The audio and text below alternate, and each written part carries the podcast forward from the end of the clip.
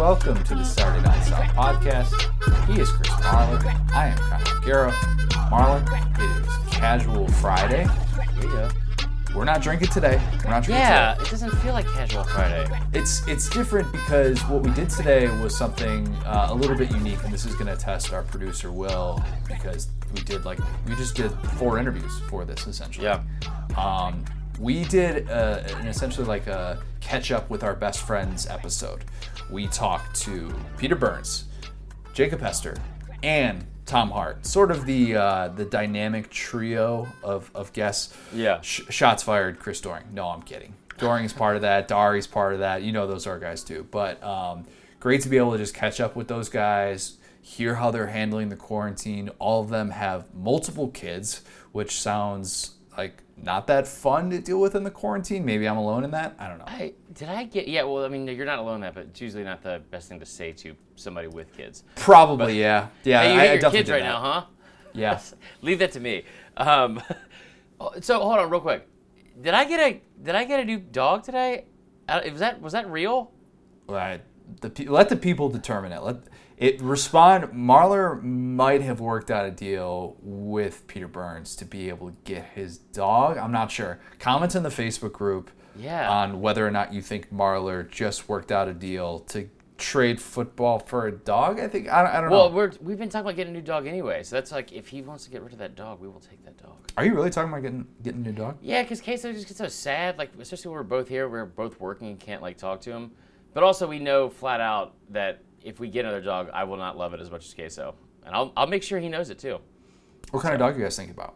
Either a retriever or another corgi. Mm. Ideally, a corgi, but they also are so like territorial and they shed so much.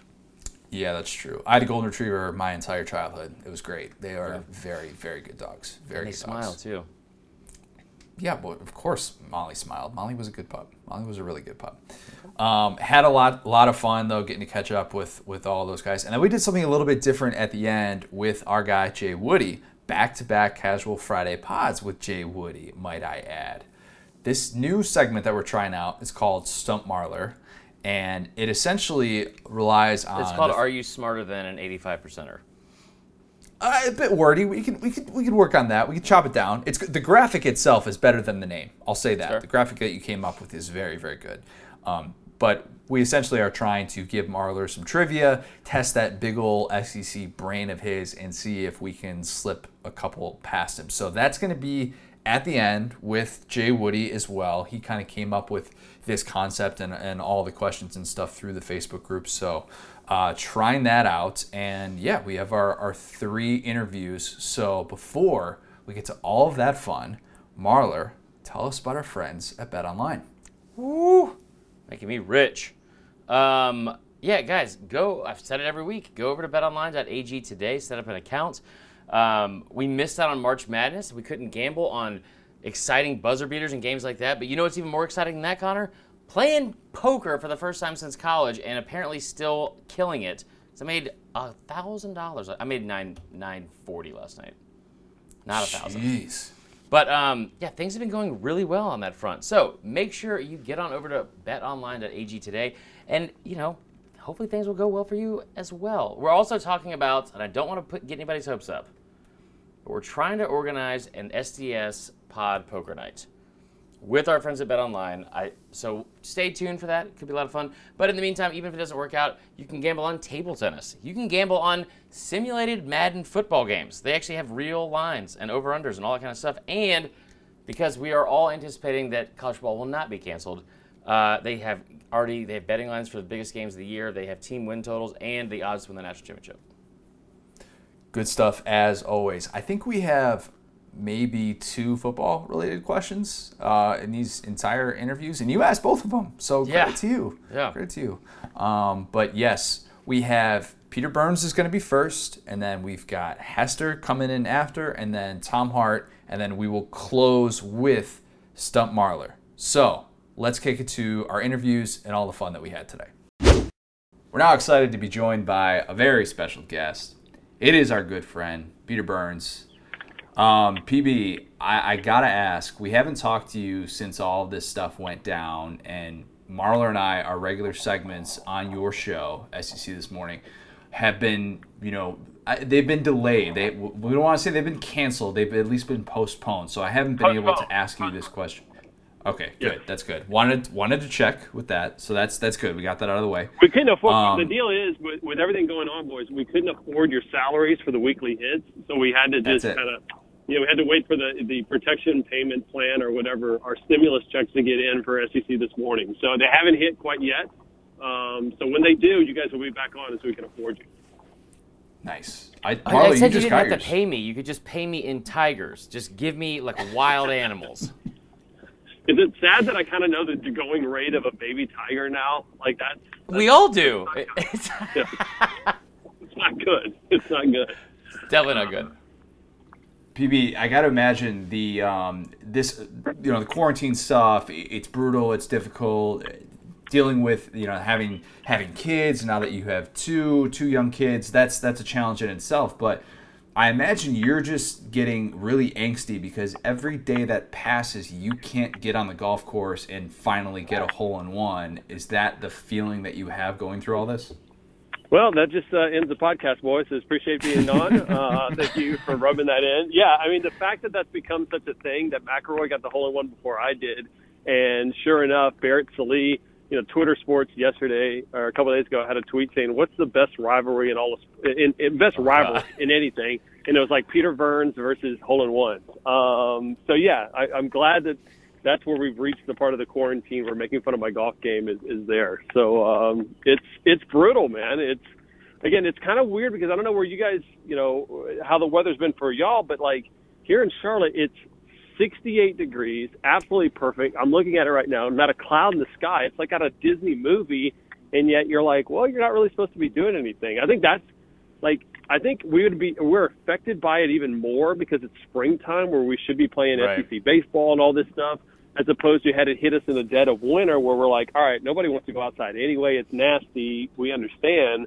I think that's why it's kind of messing with our brains right now. PB, I had uh, a a little season right now. No, Mm. brutal.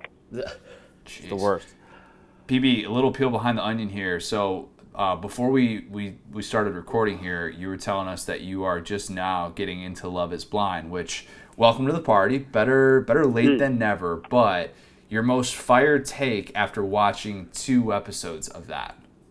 Um, that well, I don't know any of the characters uh, yet. I will say this: it's more about the experience of Love Is Blind because we were like, all right, we just finished Ozark season three, which was incredible. Oh, like Ozark, like it was, it was mind blowing uh, how good it was. Um, and so you know, you go into all right, we need something a little bit more lighter. Uh, on a lighter fare, and I had seen you guys talking about it and kind of tweeting about it, and I'm like, all right, let's give this a try. So I blame you in the first 20 minutes, I'm like, this is the dumbest thing I've ever seen. Like, what am I doing at this?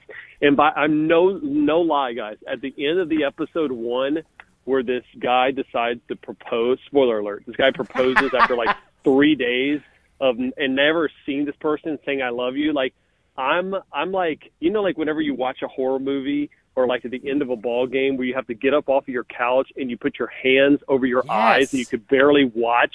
Like I'm doing that based on some stupid Netflix dating show, and I'm like, I was so nervous uh, on whether or not they were going to like each other, and I'm like, this is this is where my life is at right now. I'm not I'm not proud to say that I uh, I have, I'm I'm all in on Love Is Blind right now. And soon you're going to be watching The Bachelor, and you're going to join the rest of But, these but what's the difference? So I need to know. sphere. Like I, I- everyone has done. I'll take this the one, whole Connor. Bachelor Yep. thing, and I need to know. Like, am, is, is this like, is, is this a gateway drug of reality show t- to watch? It's to not me into habit the forming. Bachelor. Okay. No, you- you're you're totally fine. Listen, like you, it's a seam, seamless transition. Honestly, this season of The Bachelor, kind of would agree with this, was like the worst season ever. It sucked. It, like it was. I felt like it was like watching Bama Bama's defense against LSU or Auburn this year because I just kept screaming like, "How could you do this? How could you do this, Peter?"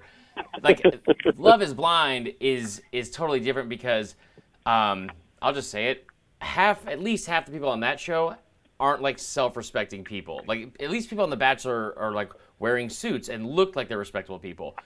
Love is Right. Blind is just like, hey, I'm gonna go in this dungeon room and I want to talk to you for a couple of days and we're gonna fall in love. And then they do. That that one couple, the guy with the red hair and the blonde, that was the most awkward, awkward proposal of all time because he went on and on and on, and then she cut him off, and then she started proposing to him back.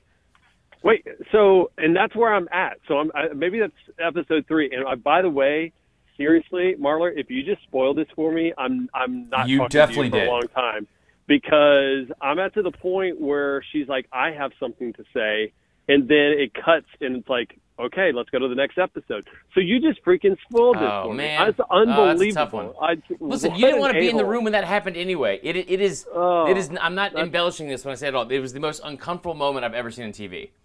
So let me ask you this. So okay, so where do we rank these things? And by the way, I'm sure y'all had other things you want to talk about. I know you got to talk to Hester and Hart today, but just screw 'em, honestly. Um, you guys keeping me uh, entertained today.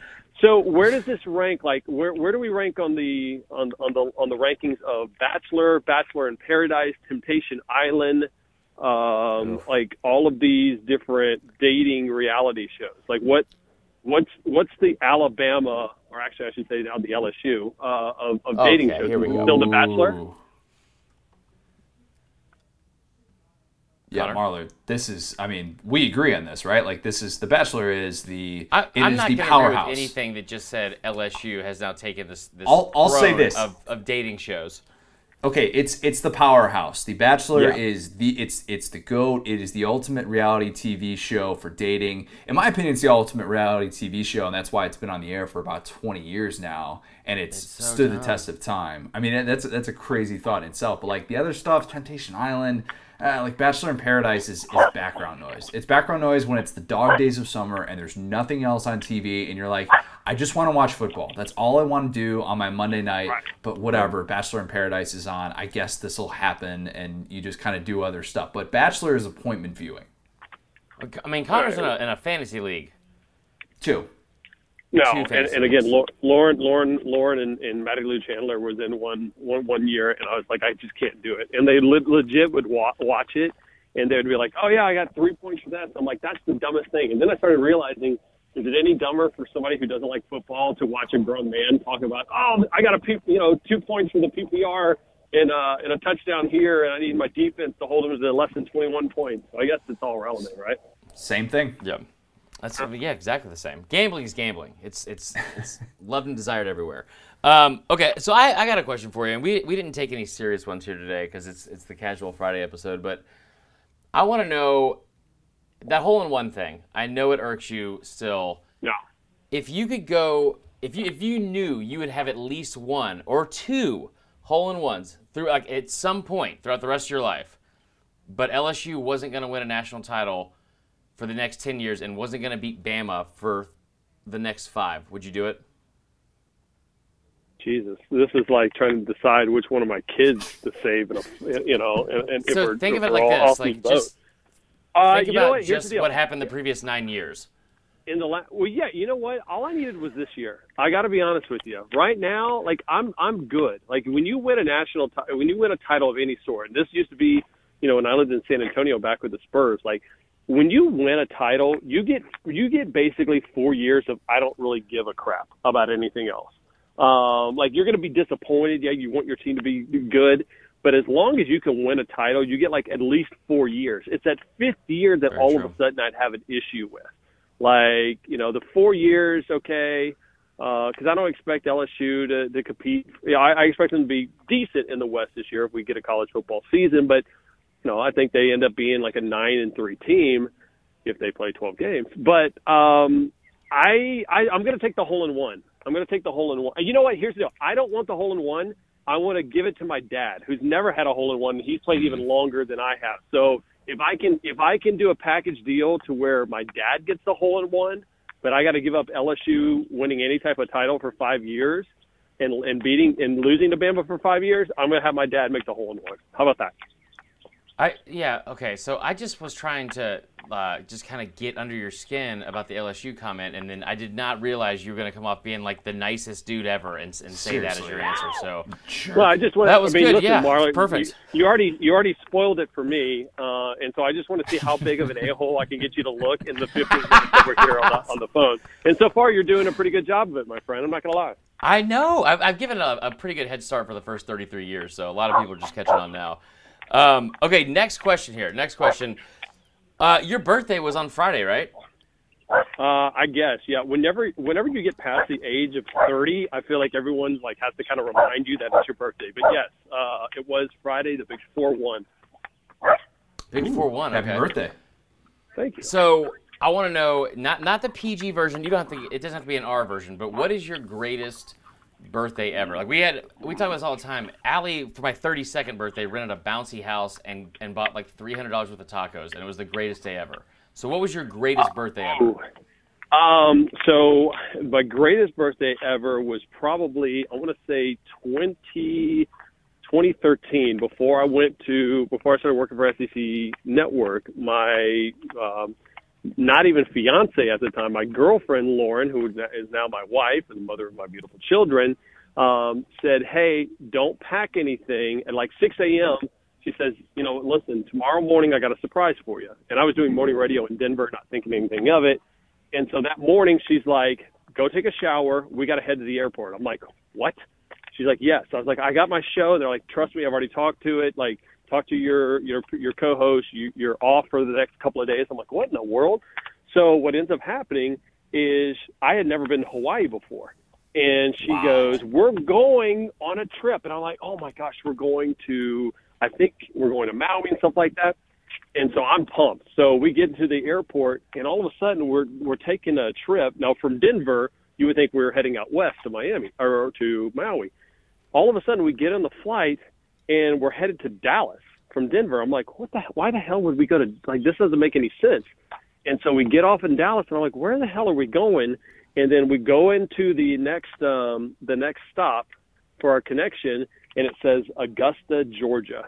My freaking Oh, girlfriend takes me to the Masters. So she was a big client of CBS at the time, so we got to go on the whole legit like not Butler's cabin, but do the whole deal where they rented the house, private chef. I mean, just out of control.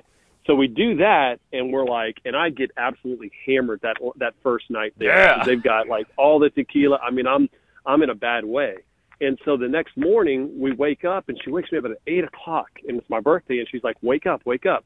I'm like, Lauren, I'm about to puke. Like, I'm gonna go lay down in the shower for like 30 minutes. Like, I'm just hammered still. And she goes, "You need to get downstairs right now. We're going to the tournament." I'm like, "We can go to the tournament a little bit later. Like, let me just let me get my mind right." And she's like, "No, get downstairs now." So I'm like, "Damn it! All right." So I hop in the shower. I walk downstairs, and sure enough, she had flown in my dad for What? me and my dad to go to the Masters that day on my birthday. And so after that, I realized, yeah, I'm gonna have to get engaged. So uh, yeah, so I got Jeez, engaged. also- So yada yada yada. when you We said goat wife, you meant it. Seriously. So Like that. that was, is a, uh, just a goat move, man. Oh, I, I had to get married at that point. Even if she was an Alabama Yes. fan, I was like, all right, I, I, even if with your sins against you, um, you know, even my dad, who's a diehard LSU fan, was like, yeah, she took it to the Masters. You pretty much need to put a ring on this one. And sure enough, that summer I, I ended up doing it. So That's Smart awesome, move. man. Smart move. I think the, the biggest thing I've learned from that story is that I'm never going to ask you a question again because I, I where I thought it was going, it did not go there. That was that was awesome though. Also, I hope you Allie thought it was going to be this. like bottle service and strippers and, and I thought it was gonna be a you se- know, yeah, adoring thing. Like Chris Doering just Yeah. like, oh, we went to Yeah. Vegas for like 28 hours and stayed up the whole time. Didn't wear a shirt once. Yeah, it was me and Dana Holgorsen and all these. No, and uh, Kevin Sumlin were hanging out. No, it was not one of those nights. It's uh, another another story about my dad. Look at me getting all sentimental with you guys. Jeez, unreal. Yeah, It's- you know, that's, we bring out the best in people. I think. Well, I mean, Connor does, but um, Yeah, okay, we're gonna close out with uh, with two minute drill, and um, you've you've played it several times before. We're just gonna ask you a bunch of random questions. They're all gonna be COVID nineteen or quarantine based questions for the most part. So hopefully you've been studying Like and you're you're ready to go on that and uh, and can speak on the subject. So, are you ready? Let's go. Do it. First question: What's the best show you've binge watched? during quarantine? Uh, still uh, Ozark, but McMillions we're starting right now and it's pretty decent. But Ozark season Oh, it's three good. without a doubt. Yeah, okay. All right, we we have to talk about that off air sometime because I, I didn't like season three until the very end. But anyway, second question.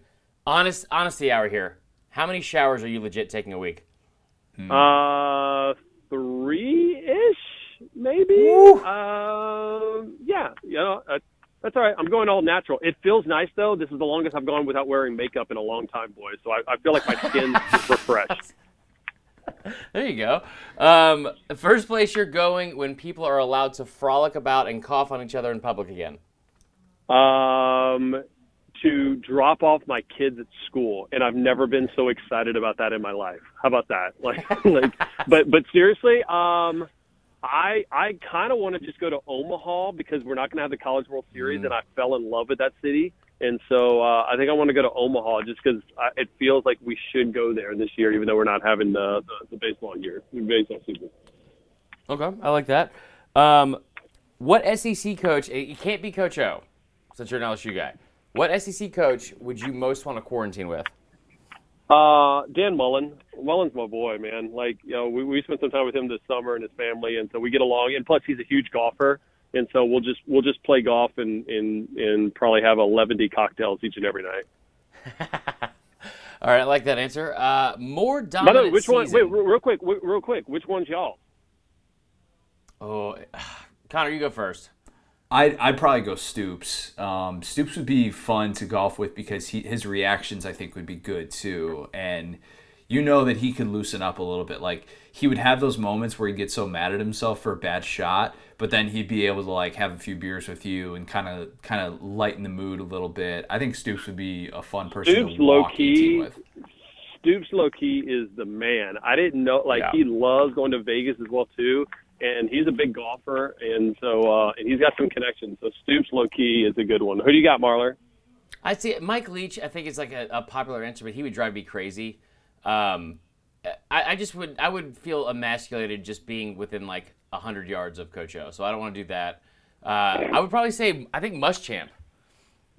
Yeah, I can see. W- I mean, Will's he seems like he's like kind of cool. yeah, yeah. Will would be good, and I think Kirby as well too. I think once you get Kirby away from just the competitiveness of football, like I spent some time in the spring tour around Kirby, and Kirby and Will are, I mean, basically the same dude, man. They they uh, Yeah. they they they will have a blast. Absolutely.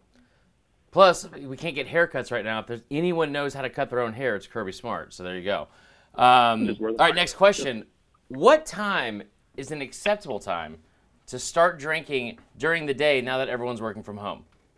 Um, mm, I, I feel like it has to have at least double digits. I feel like nine forty-five is too early, but ten a.m.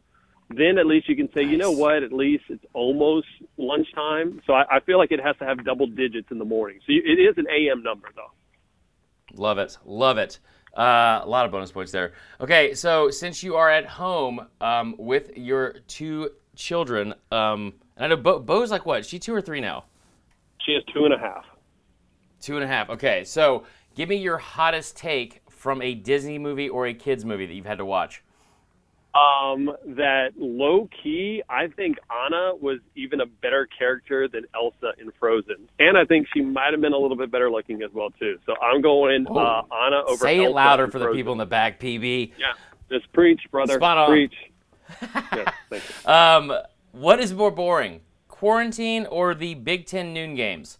Like not not the good Uh, one on Fox, but like the other ones like on ESPNU. Like, like Indiana versus uh, yeah, I don't Easy, even know who easy. Else. Yeah, yeah, it would be uh, it would be Big Ten uh, games. Although I would say maybe some Pac-12. No, you know what? Pac-12 actually has a little was- bit of fire. I'm going to go the Big Ten, uh, the the the C game of the Big Ten network. We'll put it that way. Okay, I like that.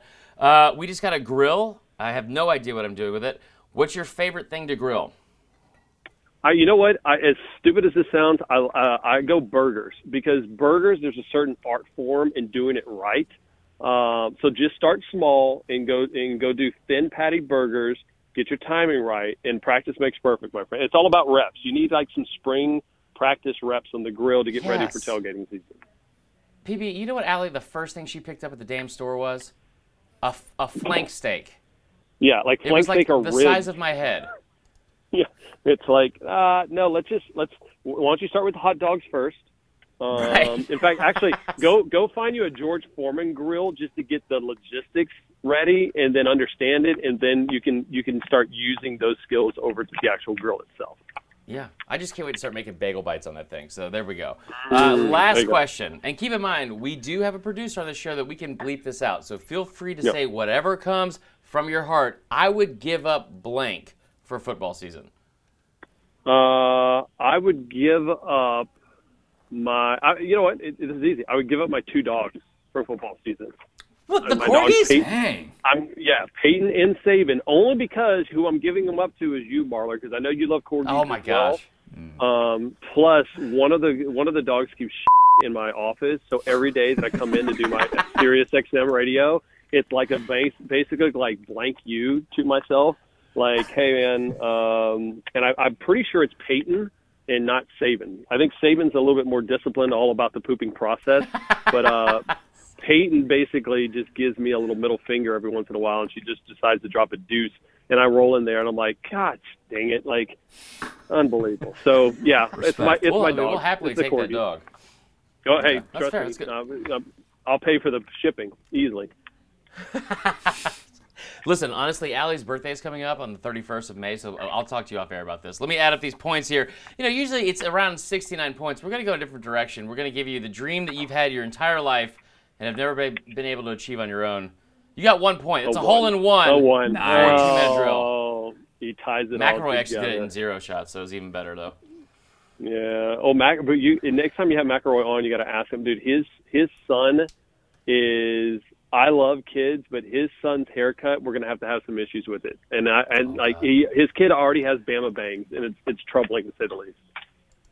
Oh, that's not McElroy's been ducking us for a while. Like he's been ducking us for a solid two years. We've been very close to making that happen, and then it always something always goes wrong at the last minute. Wait, so do you need this- him? Are you do you think you want me to get you McElroy? I can get you McElroy. If you take my dogs, Marler and Connor, and and y'all y'all Yes, just give me the dogs some point. regardless. We'll take the dogs.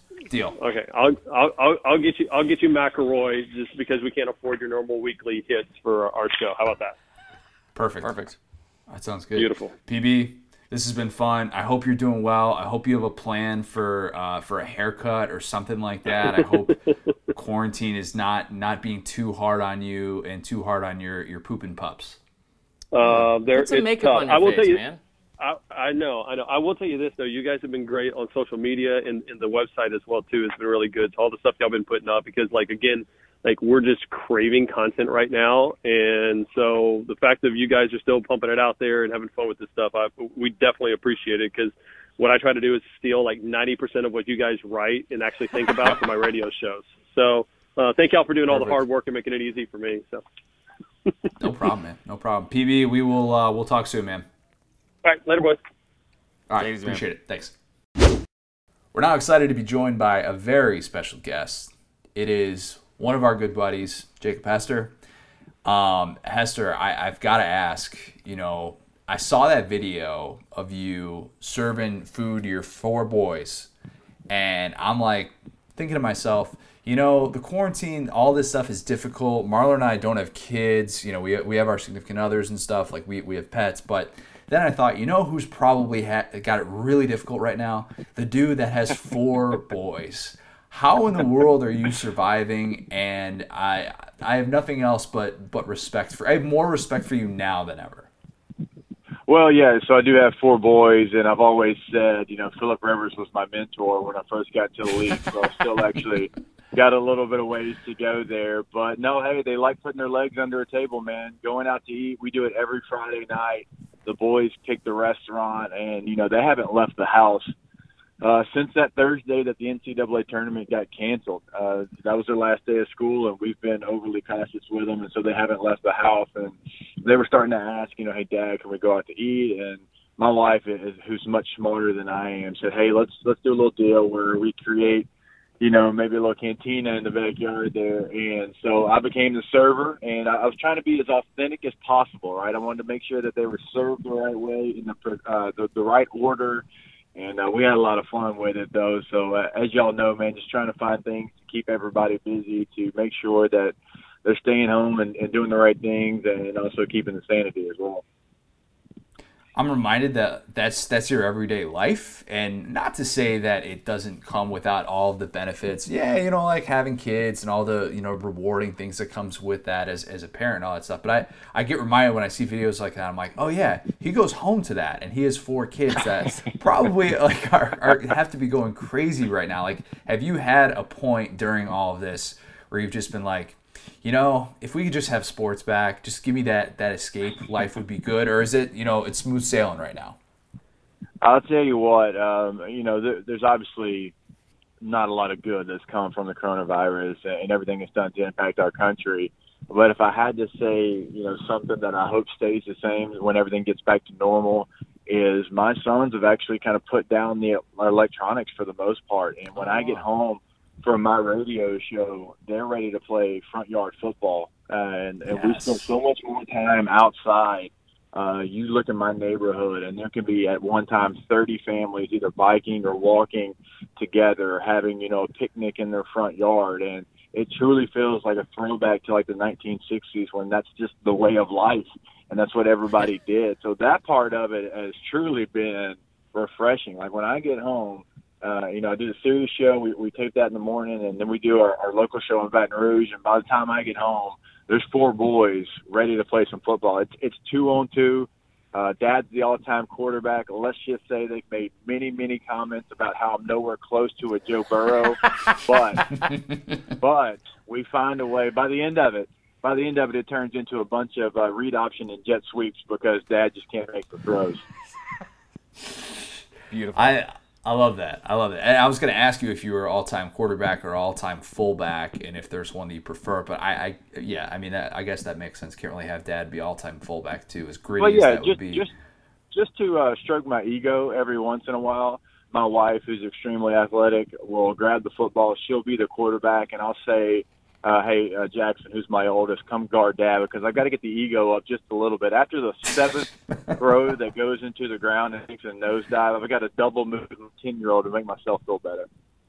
just truck them. Just, I mean, just hit the truck stick one time. They'll never say it again. True. That's very true. Yeah, I don't think the I don't think the wife would like me treating my sons like uh, you know That's Florida defensive back. Hester, you know, I, I thought about how LSU, a, a lot of people were going to be talking about, oh, the hangover narrative. Can they sort of avoid that at the start of the season and all those different things? I think LSU should be exempt from all this because I think the world, the sports world collectively is going to be, you know, given the hangover narrative excuse. I think LSU is sort of off the hook for all that stuff. Is that kind of the, the vibe? Like the, the playing field has been sort of leveled because with all of this inactivity, it's kind of like, well, LSU doesn't really have that that kind of built-in thing anymore that people are going to be able right. to say about them if they if they don't perform up to you know the LSU standard. Right. Well, I think the standard will always be there because even when LSU was struggling in the, in the early '90s, the uh, early to mid '90s, I should say, uh, that expectation level was still extremely high. That's just that comes with the territory and a passionate fan base.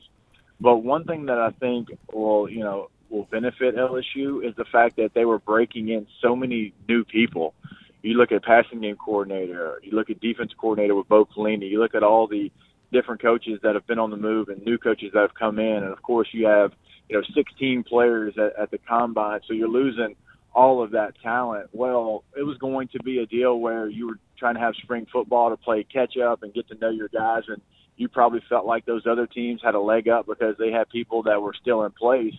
But now with with everybody not being able to really be in there day in and day out, I think the the playing surface has kind of been leveled a little bit, uh, just because now these coaches that are new, they're not really trying to do everything on the run. It can be slowed down a little bit. So Bo Pelini now, you know, can make sure that he's installing his defense at his own pace right now. So I actually think that that was going to be a disadvantage just because they were breaking in so many new people where it's kind of leveled off a little bit. So, yeah, I mean, we, we, I think as we mentioned earlier, we had a interview with PB, and we got one with Tom Hart later, and like most of the questions we had were jokes. But I wanted to ask like some actual questions, like football wise, with you. The NFL draft obviously is next Thursday. LSU, I think, has a full NFL roster that's going to be drafted. If I'm looking at this this sheet correctly. Um, I think Burrow's the obvious choice, and, and a lot of people obviously love like the the kind of underdog story that, that Jefferson was. But who are you most excited for to see his career that will most likely blossom in the NFL? Well, yeah, I mean, you root for all of the LSU guys, but since that would be a gigantic, boring answer, I will pick out uh, one guy in particular that I'm going to be rooting for forever.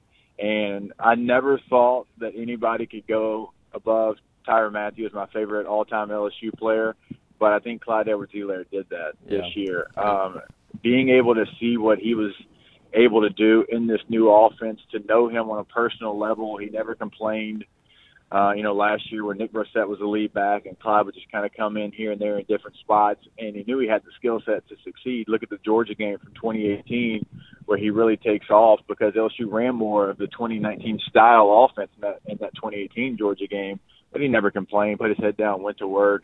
And the way that he showed up this year on the biggest stage in the biggest games, that Alabama performance he had, the four touchdowns, everybody's going to talk about you know other players and big moments in that game. That was the Clyde Edwards-Helaire show. That was his game. That yeah. was his moment, right? And you always try to have a moment as a player, and, and some of us are fortunate enough to have those.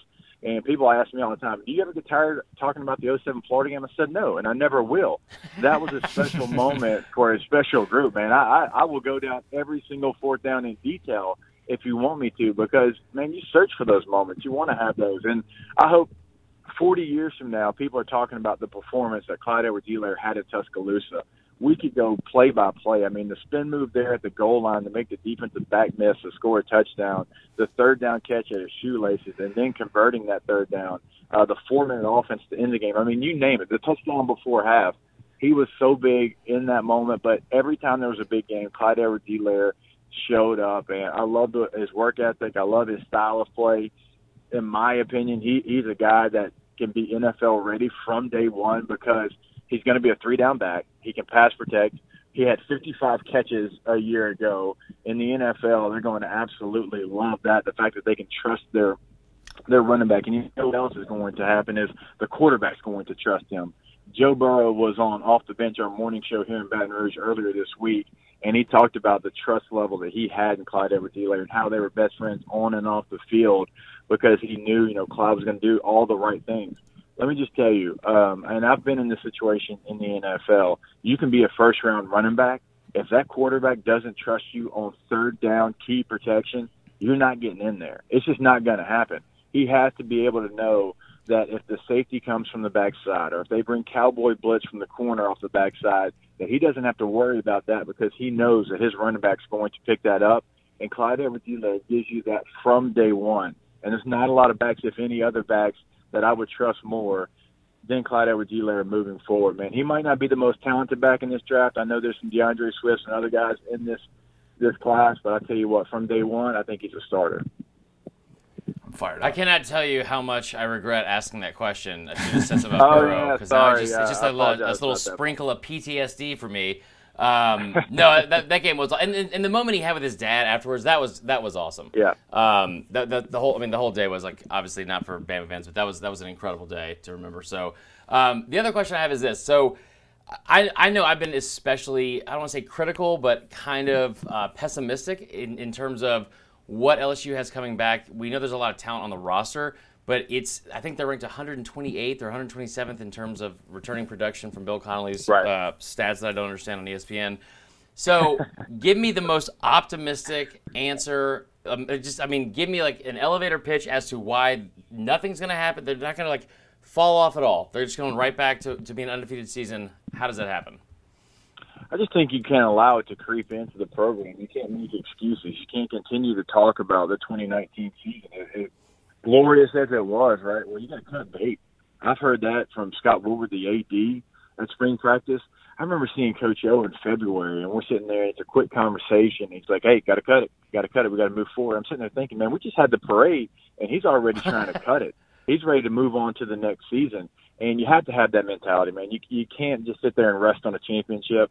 Y'all have heard me say this before. I, I feel like the 2008 LSU football team didn't do what they you know needed to do to continue that championship from 07, right? Because you had that window where you win a championship and it's okay. What do you do the next season? Now they had some unfortunate events with you know quarterback being uh, released off the team and we all know how that went down. But man, look, this is a time to build. This is a chance to build on a championship. And again, I'll go back to it, man. You play for LSU. It's not supposed to be a one year flash in the pan deal. You play at LSU. This is expected to be year in and year out. That's what you recruit to, right? You recruit to have the best possible team every single year. You don't. It's not the NFL.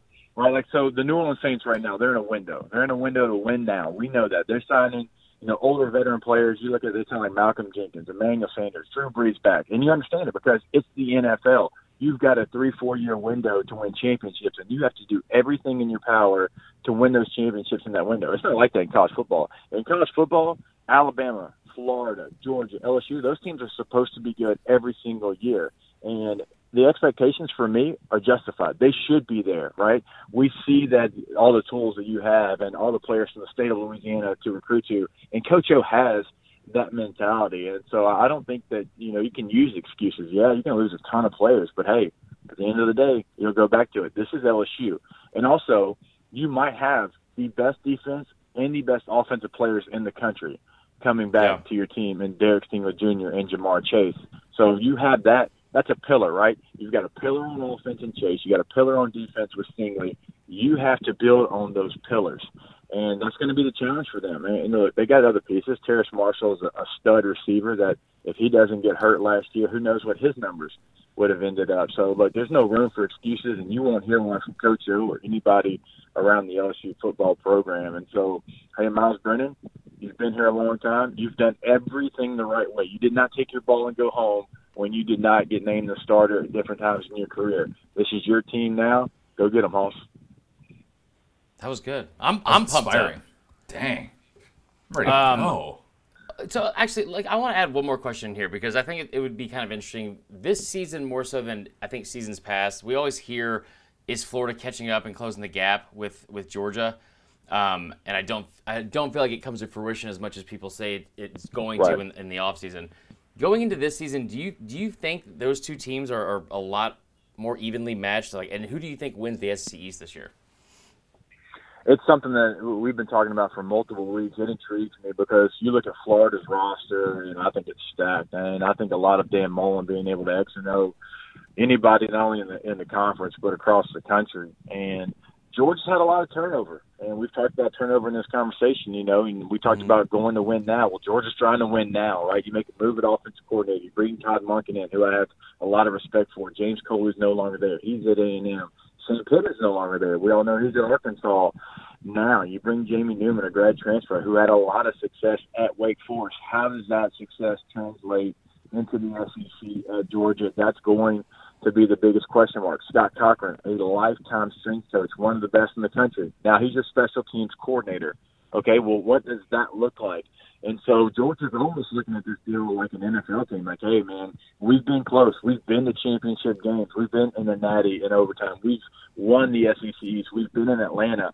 We got to do something a little bit different, right? So this is the year that they're trying that that B plan. Okay, A didn't work. It almost got us there, but here's plan B can it get us to the finish line? And it's almost risky. I mean, there, there's a there's some big time moves in there that you hope pay off if you're a Georgia Bulldog, but I don't think Florida's uh, gotten any farther away from. To answer your question, I think if anything, they have closed the gap.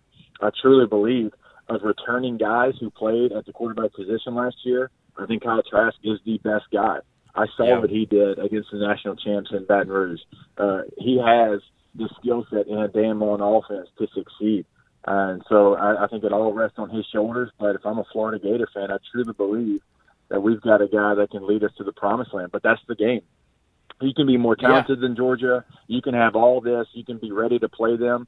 But until you go to Jacksonville and you take their best punch and you come out on top, we're all just blowing hot air because I think that Florida possibly could be the best team in the East this year. But until you get over that hurdle, we'll never know.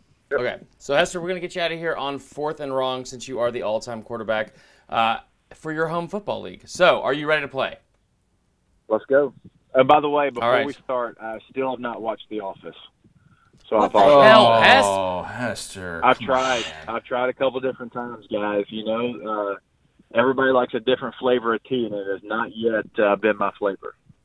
Get It's through not- season uh, one. what? Get through season one. That's all you have to do, and it's smooth sailing from there. I prom. You, you just got to be able to, Okay. to grind at those first few episodes, and it's worth it in the end. I promise.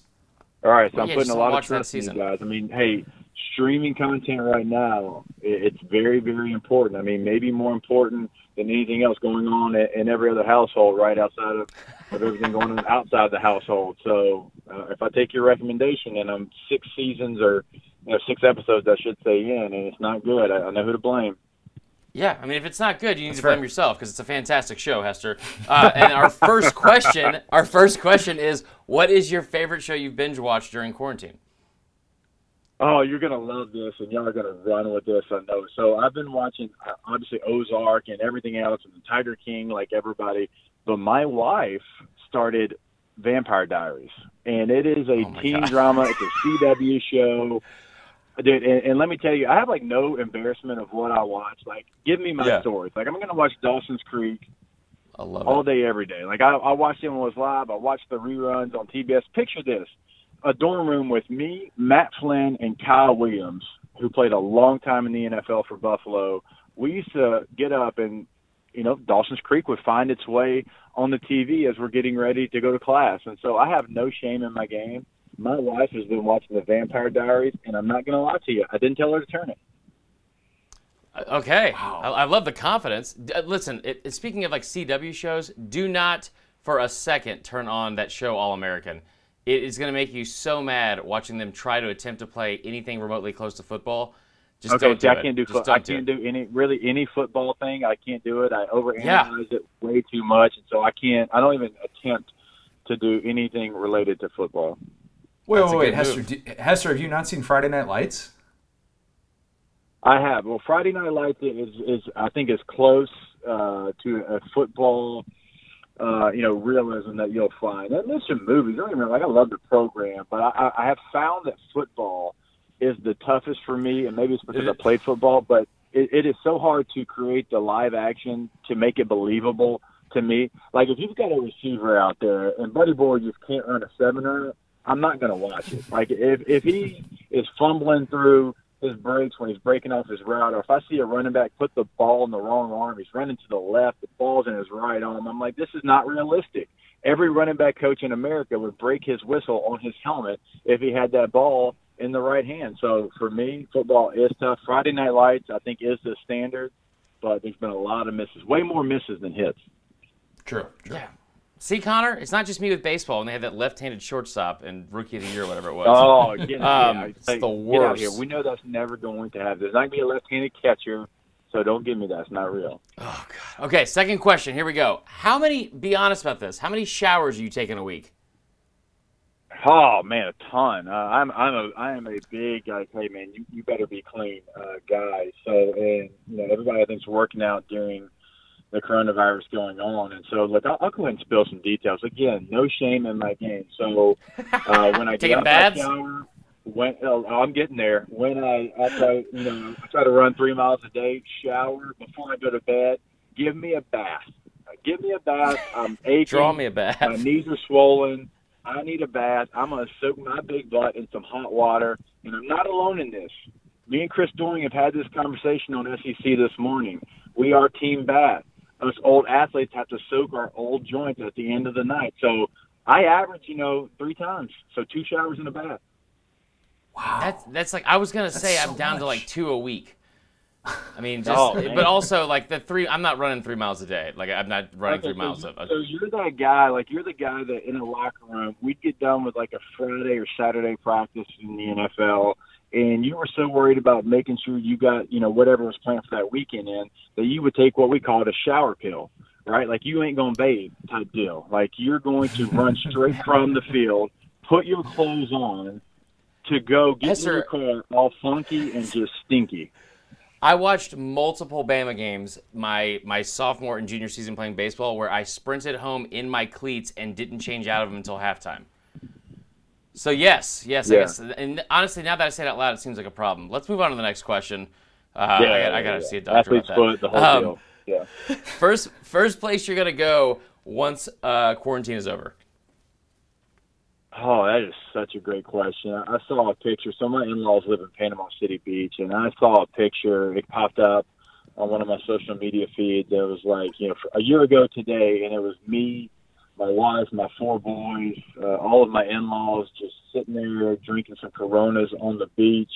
And I was like, I would give almost anything right now to be in Panama City Beach on the water drinking some cold adult beverages. That would be right now just like the ultimate playing frisbee football with the boys in between said cold adult beverages. So for me, I'm heading straight to some beach. I feel like I just watched like a like Top Gun if it was like a Bud Light commercial. It felt amazing. That was good. Oh. That was real good. I need to now. if I Um, look like Tom Cruise or Val Kilmer playing the volleyball scene, sign me up. Let's go. Hester, I'll be honest with you, man. If you if you ended up going to play beach volleyball wearing jeans, we would have an issue. We'd have to, we'd have to talk That's that. true. Yeah, but hey, I've, I've got to help them out. They were in San Diego. They were at Miramar, which San Diego weather. Ah. You can, you can get away with the jeans a little bit. It's still not a good look. I can't imagine having sand in between denim. That's not good. A lot of chafing, uh, chafing goes on uh, in that situation, but it was San Diego, so I throw them a small pass. You want to talk about some athletes too? They get football wrong, but volleyball they nailed it. Um, next question here: uh, SEC coach you would most want to be quarantined with?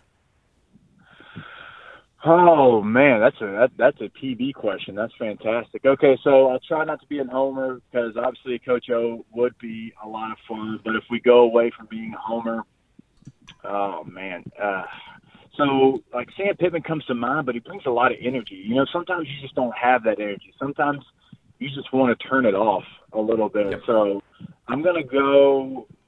I'm gonna go Mike Leach. I think Mike Leach would be very very interesting. And also, he looks like he wants his personal space at times. Like he would get tired of me before I got tired of him.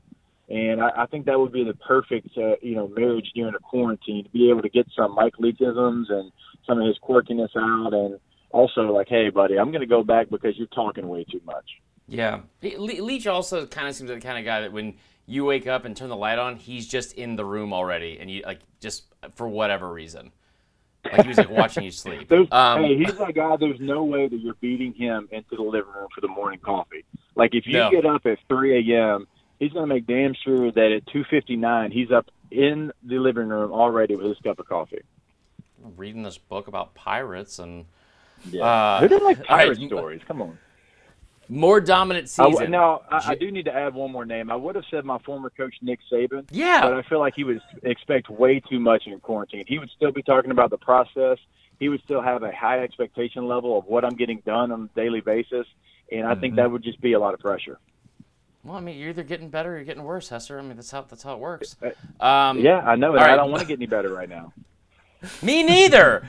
Uh, more dominant season: Joe Burrow or Joe Exotic? Oh, what a great question. I'll go Joe Burrow because Joe dominated from September until January, where Joe Exotic probably goes away here in a couple weeks. Uh, no chance. There's no chance. Um, that's. I mean, it's a good answer, but there's no way he goes away. Not in our hearts. Uh, we just got a Peloton that I have been. Um, I've used twice. What should I make my username on the Peloton? Should it be Bike Shula, Bike Tyson, or Bike the Tiger? It needs to be uh, Mike Shula because you're a Bama fan, and let's not forget Mike Shula had that team as a top five team in the country in November back in 2005. Doesn't get a lot of credit for that season, so maybe just as a tip of the cap for that one 2005 season, you go Bike Shula. But but with the way you're talking, it's more of somebody else's bike that you kind of borrow a couple times. Yeah, yeah. Also, I, I, I tried to sign up for Nance Nance Armstrong, and it was already taken, so I was pretty upset about that. Oh, for sure. Um, yeah, that wouldn't go. Yeah. Uh, okay, let's see. We got we got two more here. What is your favorite thing to grill? We just bought a grill as well, and I have no idea what I'm doing. So, what's your favorite thing to grill? Uh, favorite thing to grill? That is a that's a good question. I, I'm a big pork chop fan. Love to grill some Mm. pork chops. Uh, you know, obviously you'll throw some steaks and chicken on there, but for me, uh, my wife seasons pork chops like exactly how they're supposed to be. So we are a big pork chop family. Throwing it on the grill there. Because Okay. for me, the way that I eat my steaks, I should say, like my my sons probably wouldn't eat them. Like, have you ever seen the movie The Cowboy Way? yeah, it's a great movie. that? Yeah. Okay. okay, you know, cut off its horn, wipe its nest, so you know what, put on a plate. Okay, well that's how I take my steak, and my sons don't, so we have to cook them separate already, and so it's a whole ordeal. Yeah, I mean that's that anybody anything over medium is just it's terrifying to me. Um, oh, I mean, last I- question. Yeah, I I want that son of a gun still moving. Not a Cowboy Way reference, man. We don't get enough Cowboy Way, way references. Um, all right, last question here. Uh, finish this sentence for me. I would give up what for football season? Ooh, I would give up what? I mean, first month probably off the table with the wife. Um, look, uh, as we all know, football is king in, in our footprint. Uh, there's a lot of things that we would give up uh, outside of uh, of my children and my wife. Anything's on the table. I mean, we got some bargaining chips. I I don't know what I can give you to make sure there's a football season, but like I said, if their last name's not Hester, they are on the trading block because I am jonesing for some football right now. I mean, I am going to be watching this NFL draft. Like pick 157 to me is going to be the biggest moment ever because I'm going to be that dialed in. Every pick, I'm going to sit there and I'm going to analyze it just because we need football. I need football, and so look for me. I don't care what it is. You can have my car, you can have my house, you can have my championship ring, my LSU jersey, Tim my McGraw song. helmet. Like you can have like all of that. I'll put it in a pile. Just give me some football. Like if I don't see the Texas Longhorns walk into Death Valley in September, I will be oh highly, gosh. highly upset. Now I understand, and, and I'm, I look. I'm a big, I'm a big believer, in we've got to make sure everything is, is done the right way. It's got to be safe for everybody involved. But if it is Yeah. safe, please, I need that in my life. I, so you explained that so much better than I did when when my fiance and I we had to postpone our wedding again, and we moved it to October, but it's on a Thursday, so it's not a fall wedding on a Saturday because we're not going to miss football. And I openly said I was like, yeah, okay, well, like if we don't have a football season, that's going to be the worst thing that happens all year. She's like, well, what if we don't have a wedding? I'm like, we, can get married literally anytime, anytime. we can do it today. How did that go over? It went over really poorly. I'm really glad you asked. It Yeah. did not go over well. Yeah, there's no shot Um, that that went over well. But look, you just don't get married on Saturdays in the fall in the South. No, like that just doesn't chance. happen. If you're in the SEC footprint and you schedule a Saturday wedding, I don't care if it's a home or an away game. Just know that I will never make it there. There's Yeah. no there is no circumstance or situation where I'm going to a wedding when there is a Southeastern Conference football team playing. I don't care who it is. It can be Vanderbilt, Missouri. It can be LSU, Alabama. I treat that all the same, and I'm just not coming. And you can be blood. You Agreed. can be a close relative. I'm not making it. Well, I've missed weddings I was in. I hear you, man. I hear you, Hester. Uh, this is great. Let me let me add these up. You know what? It's usually we say 69 points. I'm gonna I'm gonna say 18. 18. Ah, there we go. How about there you Hand go. it to the crowd. I appreciate it. I appreciate that. Of course. Nice. Well, Hester, And you just are for y'all, our favorite. you are my guys, I'm going to try The Office one more time. Thank it's- you. I mean, that's stop saying that's all we ask. tofu. Don't say it's like trying. It's a great show. Yeah. And where's my Look, Shreveport I, stuff? I, I, I'm in, I'm in the minority. Three one eight three one. Great. I'll get you that shirt. But um, I'm in the minority of the office. I understand that. I'll give it one more try. It's me. It's it, it's totally me. It's not you. You got to start in order. Got to go in order. Start from the very you beginning, don't, you and don't then have just, to do that. No, you do because if you just randomly go around and watch them, you're not gonna like. That's those are the people who are always on the fence about the show. If you just start from the beginning, you get attached to the storylines. I promise. If you can stick with Vampire Diaries, you can stick Hey, with hey, The Office. easy, Well, easy. Don't talk bad. You also about probably didn't have like a Vampire set of rules to follow with Vampire Diaries. Hey, hey, I, uh, I, mean, I just walked in my house. My wife is hearing me say Oh, that God. we'll try the office again. She's giving me a big thumbs down right now, but we'll try it again just for y'all. All right. Okay, I last thing before that. you go. Go turn on season five, episode, I think it's 11, Connor, Stress Relief. Just go watch that episode and we will talk to you soon. Okay, I'll get it done. Hester, we will talk soon. Be well, my friend. All right, fellas. Always a pleasure. Appreciate y'all. Appreciate it. See you, bud. We're now excited to be joined by another very special guest. I say another because Wait, Tom, wait, wait, wait. we s- Another? Yes, there, there was yes. a previous guest. Well, we had a five minute interview with Cole that went on for two, hou- two and a half hours. And uh, that was pretty much about it. Hold on, let me back up. Do the part where you say my name, say my name. This is Beyonce Knowles, um, our good friend. No, this is this is in case you haven't figured it out. This is Tom Hart. Now, Tom, we have already had PB and Hester on today, so this is kind of similar to when we did our live show. And I think we announced you last during that too, kind of a best for last sort of deal. So congratulations on that. You say that like it's a compliment. The reality is I sleep later than anyone else. So you couldn't get me at any other time besides last. All right, Nice. that's fair. That's fair. That's Well, definitely you're a growing boy. I mean, you know, you got to get your sleep. So true. So true. Besides, I got to stay up late tonight and watch all these live. Uh, never mind. We'll stay clear of that. Um, I, first question though. So you um, had a response, a nice little response to my tweet uh, a couple weeks ago, announcing that we were doing a Tiger King special for Casual Friday. And your response was, in your bitter haste, was, "Sorry, I didn't pick up. I didn't know that was you not calling." So this is me calling. But Tom, the question is obvious. Do you think you're better than Tiger King? I know I'm better than Tiger King. That guy's in jail right now. I'm not in jail. I win. You, You the were last in time jail. you were on here, you were on jail. And first off, better at what, Tom? Not tigers. No, no, not Tigers. Um, that guy's pretty amazing. I, I think that he got thrown in jail, sentenced to prison just for the show and for his own popularity. Oh, And I think he's, I think he's, despite the recordings that come out of those phone calls, uh, you know, I think he's comfortable in there. I, I think he's, he's cool with it because he's going to cash in on the back end. But he's gonna That get 20 be. years in prison though, so that's kind of like you know, hey, what's what's cashing in if 20 years from now, when we're all riding on our, our spaceships, how much is he really gonna see that on the back end? well, I mean, he cashed it Well, in I a pretty good time because right now we're all just at home. True. Yeah, look at the economy right now. I mean, they, I mean, he's getting three hots in a cot. I think he's winning. All right, that's fair. That's fair. 20 Hadn't years thought of summer it like camp,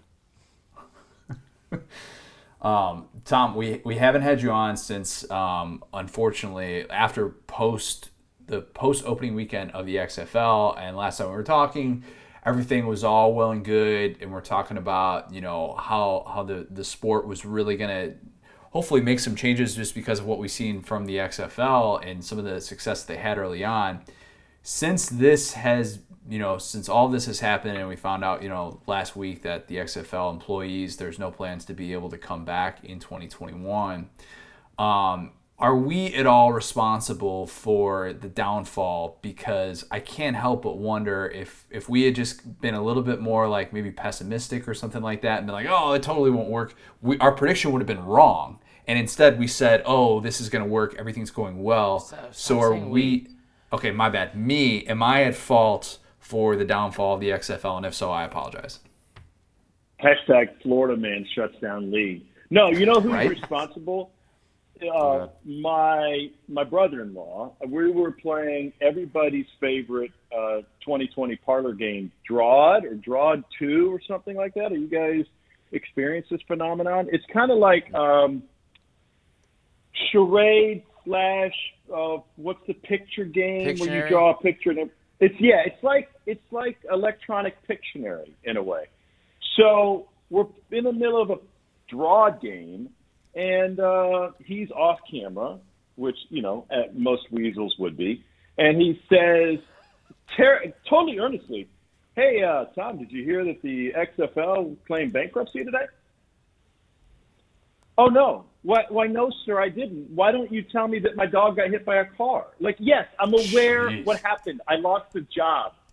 Really cool, bro. Really cool. So yeah, I'm doing. Where does he I'm putting live? Do you want us to say something?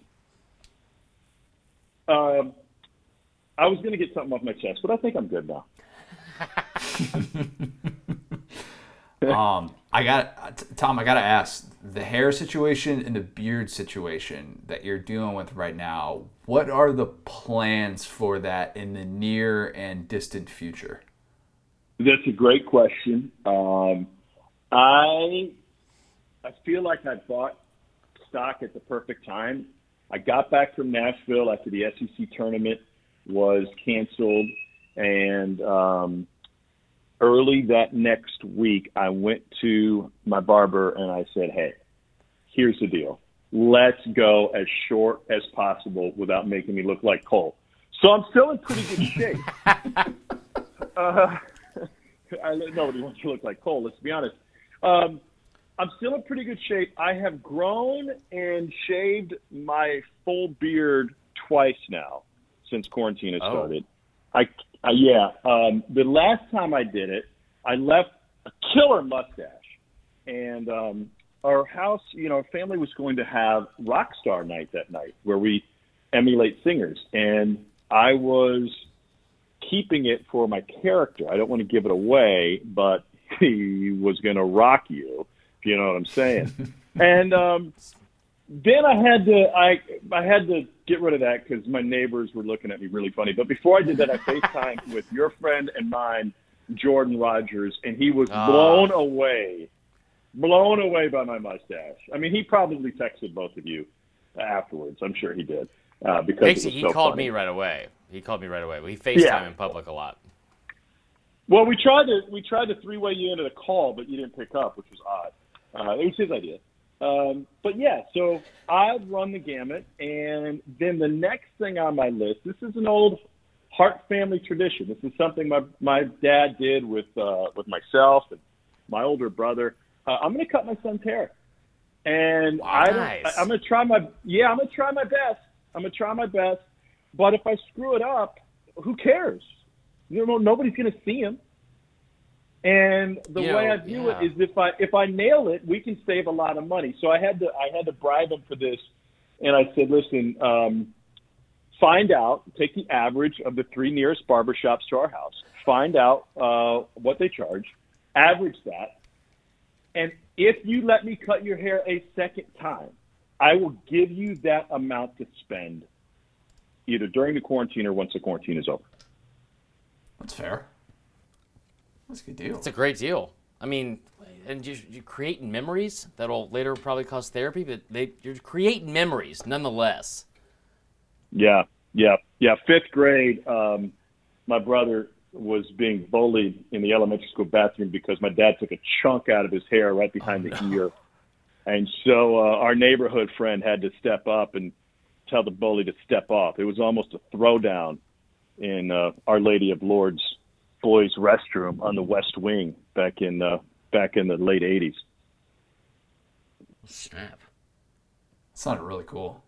That sounded like an '80s movie. That's I, that's did. all I was picturing right there. Lady of Lords too. That sound that sounds like something like Will Ferrell would say before Anchorman. That was good. Lady of Lords, that was a great highlight. Um, so I, I I have I have my first question here. What's the laziest thing you've done during during quarantine? I've talked to you like a little bit, and and I only asked this question because it makes me feel better about some of the stuff I've done. Like I laid down the other day at, to brush my teeth, so that's that's where I've peaked. Um, What? Yeah, and I'm, I wasn't even sad. I was just like, you know what? Just take a load off, Chris. You know, I mean, we're not training for the Olympics right now. Uh, so what's what's the laziest thing you've allowed yourself to enjoy since you're always, always, always on the go? I get. Uh, I will answer that question. Just are we going to talk like real stuff, or we're we just going to screw around the whole time? Because if so, No, I'm it's Casual. Friday. I'll just say I did. Okay. So um, that's a great question. You know, there's really not much to wake up for in the morning. Like kids aren't trying to make it to the bus stop. You know, and I know that sounded really depressing the way I It said did, it. Yeah. Not much to wake up for. Yeah, I apologize.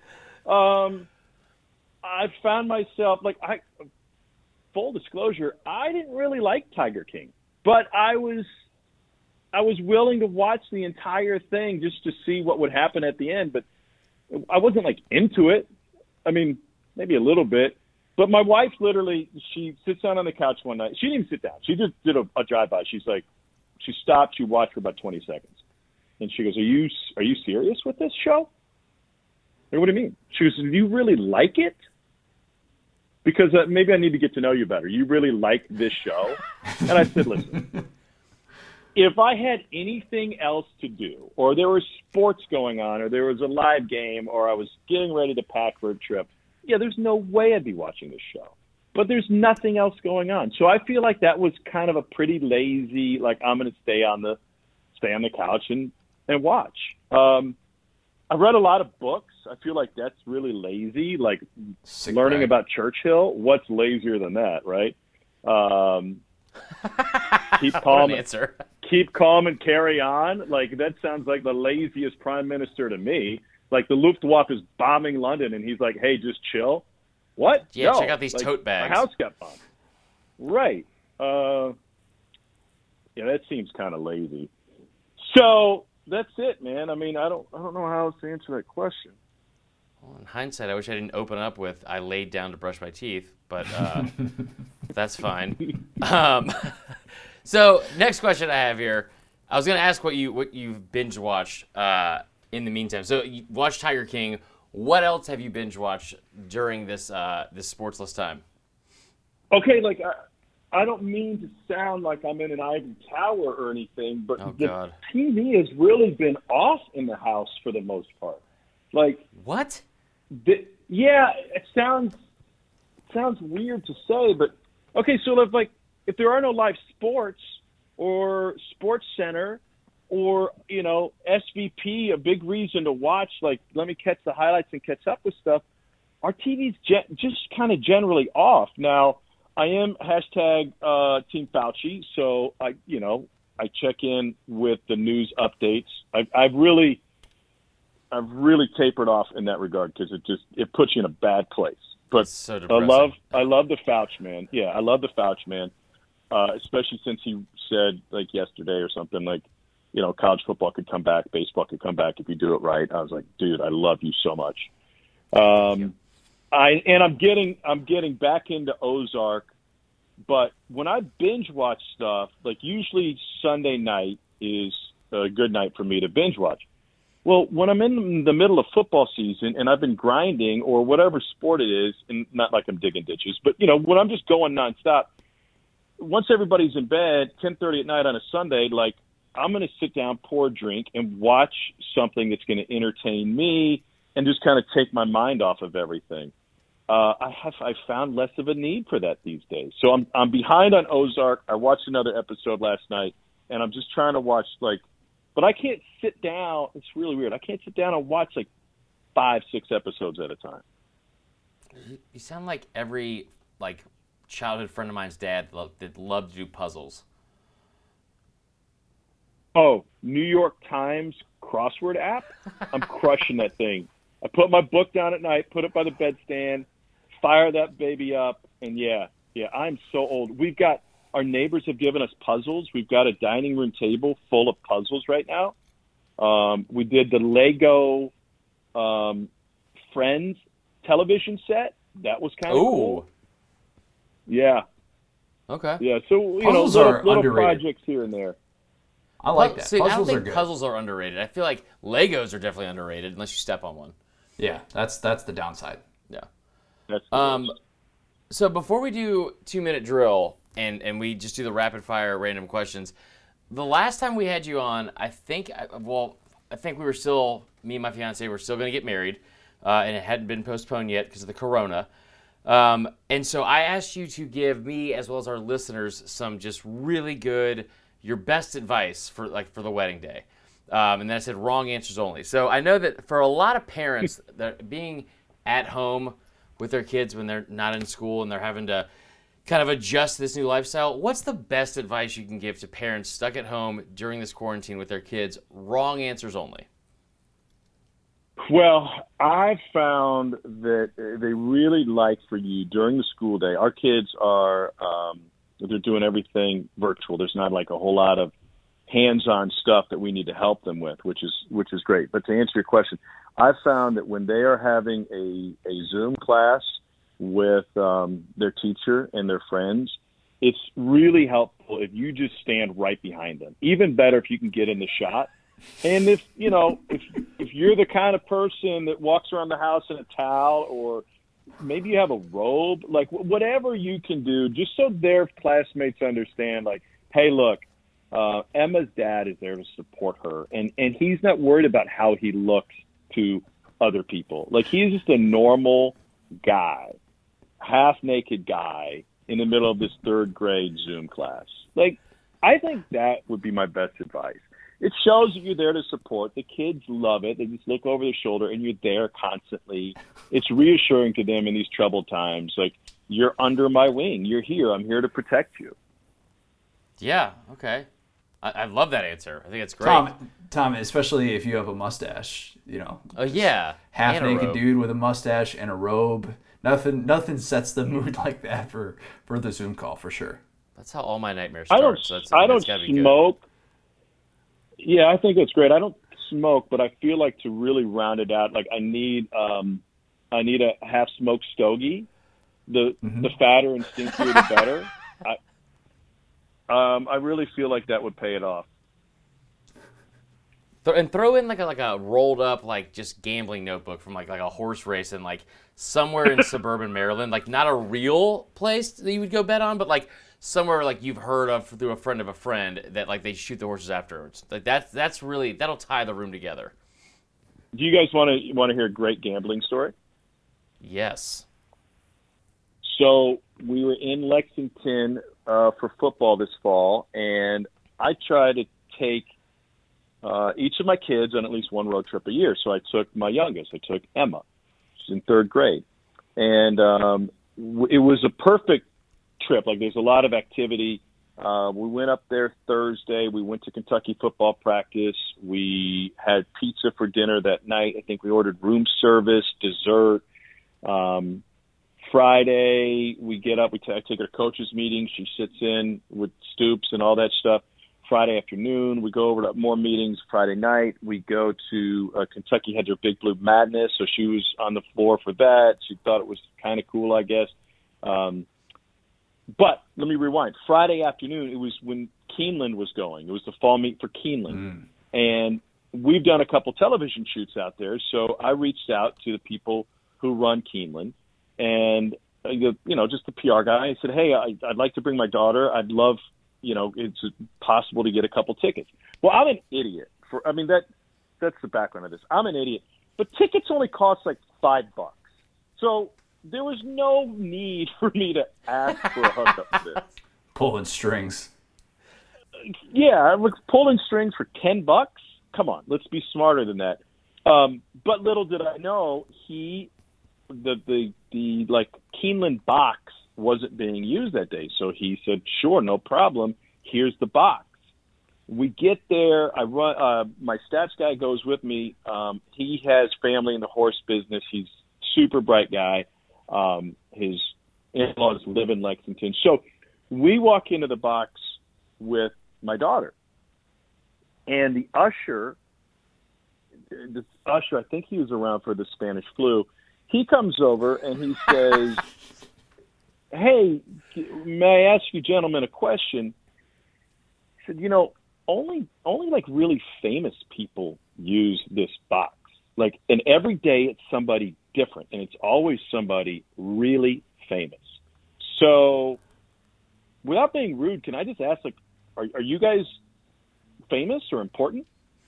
No. Without breaking a beat, my my stats guy turns and, and motions towards Emma, who's sitting between us, and he said, he said, "Oh, well, we are nothing. We're nobodies. We're just caretakers." But she, her grandmother owns Secretariat. She is and I really God. and would really rather not have that information be public. And the guy's like, "Wow, okay, yeah, by all means." So we watch a race or two. Uh, I explain to my daughter how to bet. We go down to a window. I, I, you know, say, "Why don't you pick? I'm going to pick these horses. You pick whatever you want." So she picks a horse to win, and I said, "Hey, that's great, but you, you know, the odds of that horse winning are slim. But you can pick win, place, or show, or you can pick a few different horses." And she says, "No, no, no, Dad. I'm picking that horse, and that horse is going to win." Okay, fair enough. So she puts her two bucks on the horse. Yeah, we grab a, a coke and a hot dog. We go up. We sit down. Next race, her horse wins the race. So now this guy is convinced that we are there with a nine-year-old savant. And I turned to her and I said, I said, hey, you just, you know, you just turned that two bucks into 14 bucks or 12 bucks, whatever it is. I we can, we can place another bet and you can turn the 12 into 24. You win another one, you get 24 into 48. Next thing you know, you're leaving here with a couple hundred bucks. She goes, Dad, I'm going to leave with my $12. Oh I'm not gonna make another no! She says, I'm not going to make another bet. That's why they call it gambling. Oh my god! So I just got owned. I just got owned by a nine-year-old. You so know, much respect. I, I think it, I don't. I don't even think we should do two minute drill now. I, I feel like that, that story we should end on it because that that Let's is do an- it. that's incredible. And also, it's. I mean, it is kind of defeating that your uh, daughter is not yet in middle school and she's already more responsible with her money than I am. Um, good for her. But does, like also, does she like have any tips for like football season, like who to bet on? Yeah.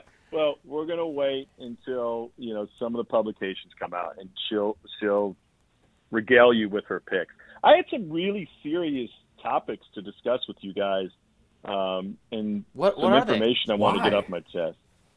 I don't know. I I thought I was doing a different podcast. I mean, we could be that podcast. So you would just you know start with the, the topic that's most pressing, and we'll, let's we'll not be it we anybody we're not. Okay. Let's not be anybody we're not. Let's just let's Okay, own it. back to the nine year olds Let's gambling. Be who we are. Yeah. And, and by the way, this is why I'm gonna be dad of the year. I never paid her twelve bucks. Wow. took it to a craps it. table and turned it into a terrible night. Exactly. I went to Vegas with Andy Kennedy in December and lost it all. oh, What a sentence Yikes. that is. Goodness gracious. Tom. Well, that was great, is- man. This was this was fun. This was really good. You were I think you were made for Casual Friday. The first time that we talked to you at SEC Media Days and you told us the story about you being in jail repeatedly, um, allegedly. Um, you, that that kind of set the stage right there, where we always knew that you were going to be built for when we finally had a Casual Friday pod. So congratulations! This has been a long time. yeah, coming, hold on. I was and- I haven't been in jail I haven't been in jail repeatedly. I've been questioned a couple times. But Right. I've never I haven't been in jail repeatedly. Well, the the trip to Mexico, you know, we, we heard about that, the spring break deal. I think I think you do well in jail. I think I think you know like your personality. You could be a, you know like hustle with the guards, everything like that. You get a lot of free time. You do really well in jail. Kind of what kind of what this quarantine feels like, to be honest with you. Can they get podcasts in jail? Because if so, shout out to my friend Robert down in Houston. He's he's having a rough go. You guys check out the Jailbird podcast every uh, well whenever his parole comes up. You definitely want to check that out. It's really good stuff. Dom, you uh, you would do better than Joe Exotic in jail. I can say that with uh, with certainty. I think uh, you'd be able to, to survive and and make a lot of friends, no doubt about it. Um, Also, uh, real quick, I feel like we should start. You, I want you to say that to like to Jordan because I feel like I'm gonna start saying it to people as a compliment, but it's like the worst compliment ever. Like, you know what? I think you do well in jail. You should just just like out of nowhere, out of the blue one day, just mention that to Cole and see how it goes. Um, you know that meme, that- which is the, the guy pointing at his head, nodding, like, you know, you can't do this Yeah. if you do this, right? I, like my comment, my answer to that is, it's easier to make friends in jail if your friends are already in jail. Boom. life hack. All right. True words have never been said. Tom, hopefully next time we talk to you, we're actually going to have sports to talk about instead of, you know, you getting jealous that we're favoring Netflix shows over you. It's nothing personal, um, kind of personal, but nothing too personal. So, um, Stop reading but yeah, books, man. yeah, stop reading books. Start um, rewatching old games like us and do what all the cool kids are doing. So, um, yeah, we'll talk to you real soon. Appreciate you coming on. And uh, yeah, tell us any tips about uh, gambling too with, with, with horses from your nine year old daughter, please. Guys, thank you so much for having me on. And after this conversation, I know exactly who not to invite to my book club. Fair enough. We don't want to go anyways. I mean, stop speaking for me, Connor. I definitely I didn't want to to go, anyways. All right. Fair enough. Fair enough. All right, I'm gonna go try Tom. to make jail friends. I'll talk to you guys later. Talk to you soon, Tom. Thanks, guys. Always remember collect calls from jail. All right, so for Casual Friday this week, we've got something a little bit new to close out. We're not totally deviating from Fourth and Wrong, I promise. We're going to have Fourth and Wrong back soon, but want to do something a little bit different that our good buddy, Jay Woody, came up with this whole concept for Stump Marler. So, Jay, tell the people kind of what the concept is and what you ultimately want to see, and please just say you want it to be Stump the Schwab. I want to I want to make it where uh, eventually Chris loses his job because we show that he has no SEC knowledge. Um, Boom. It's like So nobody ever remembers that I won an entire damn game show. But yes, Not with SEC Go on, trivia, though. Jay. it's right now it's SEC trivia. Um, so basically, I want to open it up to the Facebook group. We're going to get a whole bunch of questions each week. I'm going to pair out probably the best five or six, and we're going to hit Chris with them, blindside him, not give him any time to research, and see if he is really as knowledgeable as he pretends to be, or whether he just has great Google skills. One of the two. But and, and so and t- I'll piggyback on that. And to be clear, before anyone gets like, I, I can already tell you right now that what what's his name? Matthew Gordon is going to be like, who was the Kentucky leading receiver in 1968? I'm, I'm not going to know anything about that. Randall Cobb. Like it's got to be it's got to be like not not knowledgeable where it's easy, but like it's got to be worded in a way where it's not just some obscure fact like, oh yeah. Like so. All right, anyway. I'll put out some fair. rules to it then. So I'll say it's, it's got to be after 1985. I'll say it's got to be something that a good team fan will know. I don't know. We'll figure it out. I'll, I'll word it up. We'll put it out in the Facebook group. But I, I, the more we can get that you don't know, the better for me, in my opinion. Yeah, and, and don't overthink it too much, guys, because I can I can promise you this will be probably a, a one time segment because you guys can get real tired of me being right all the time. Wow. Okay. Well, let's. All right. On that Modesty. very com- on that very confident note, we've got three questions here that are related to the NFL draft, and then after Jay is going to do rapid fire. So, Marler, the way that we're gonna the way that we're gonna structure this, you're gonna get a total score. So it's kind of like flipping the script for you. You know, at the end of our interviews, when we tell our guests that they got some sort of 69 points, whether it's 69, 169, 269, whatever, you're gonna get a certain point total that Jay is going to assign to you. So roll reversal here, Marler. Are you ready? Let's do it. All right. Since 1985, the SEC has had 10 overall first first number 1 picks, number 1 picks in the NFL draft. I'll give you 30 seconds to name all of these number 1 picks that the SEC has seconds. had since 1985. You know what? Let's let's scratch not 30 seconds. We'll give you a minute because that's that's a tough question. We'll give you a full minute. Can you name all 10 of the number 1 overall picks that the SEC has had since 1985? So since like it says eighty, the eight, the year eighty five counts though. Year 85.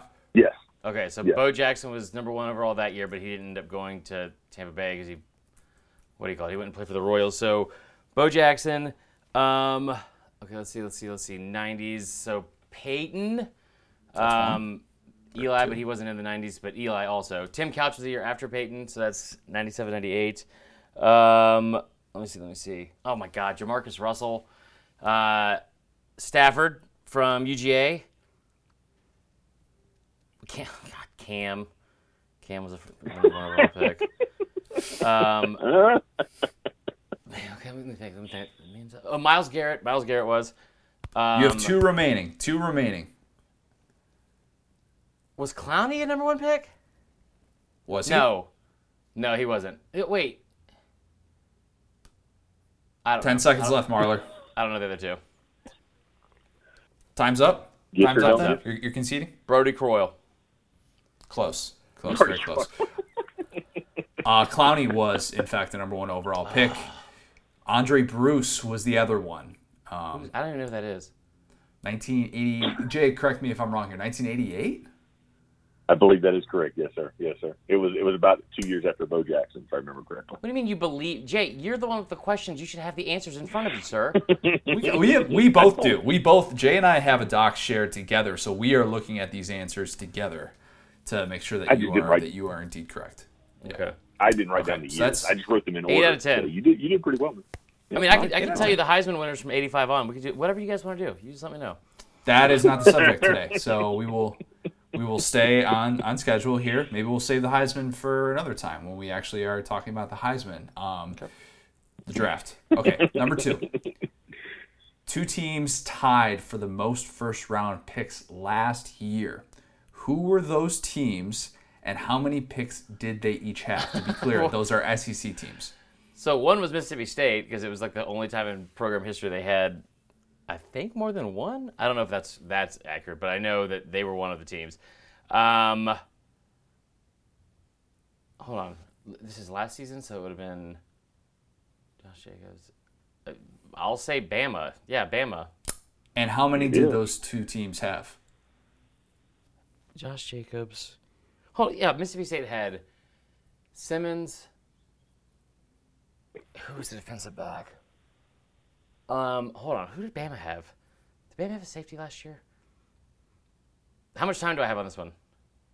You have. I'll give you five more seconds. Okay, so Josh Jacobs, um, Jonah Williams at offensive tackle, and there was somebody else. Uh, three. There was three. Because they That is four, I correct. think, since okay.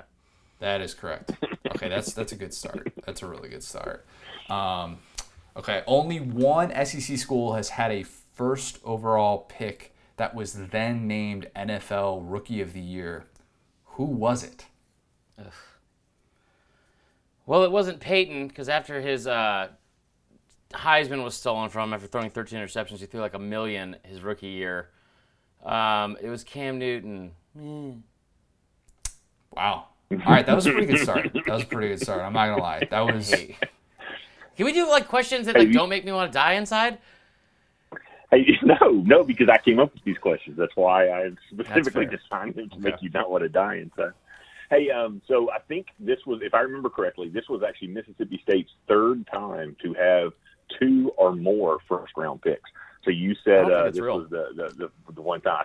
I think this was I'm, I'm pretty sure it was the, it was the most they ever had in one.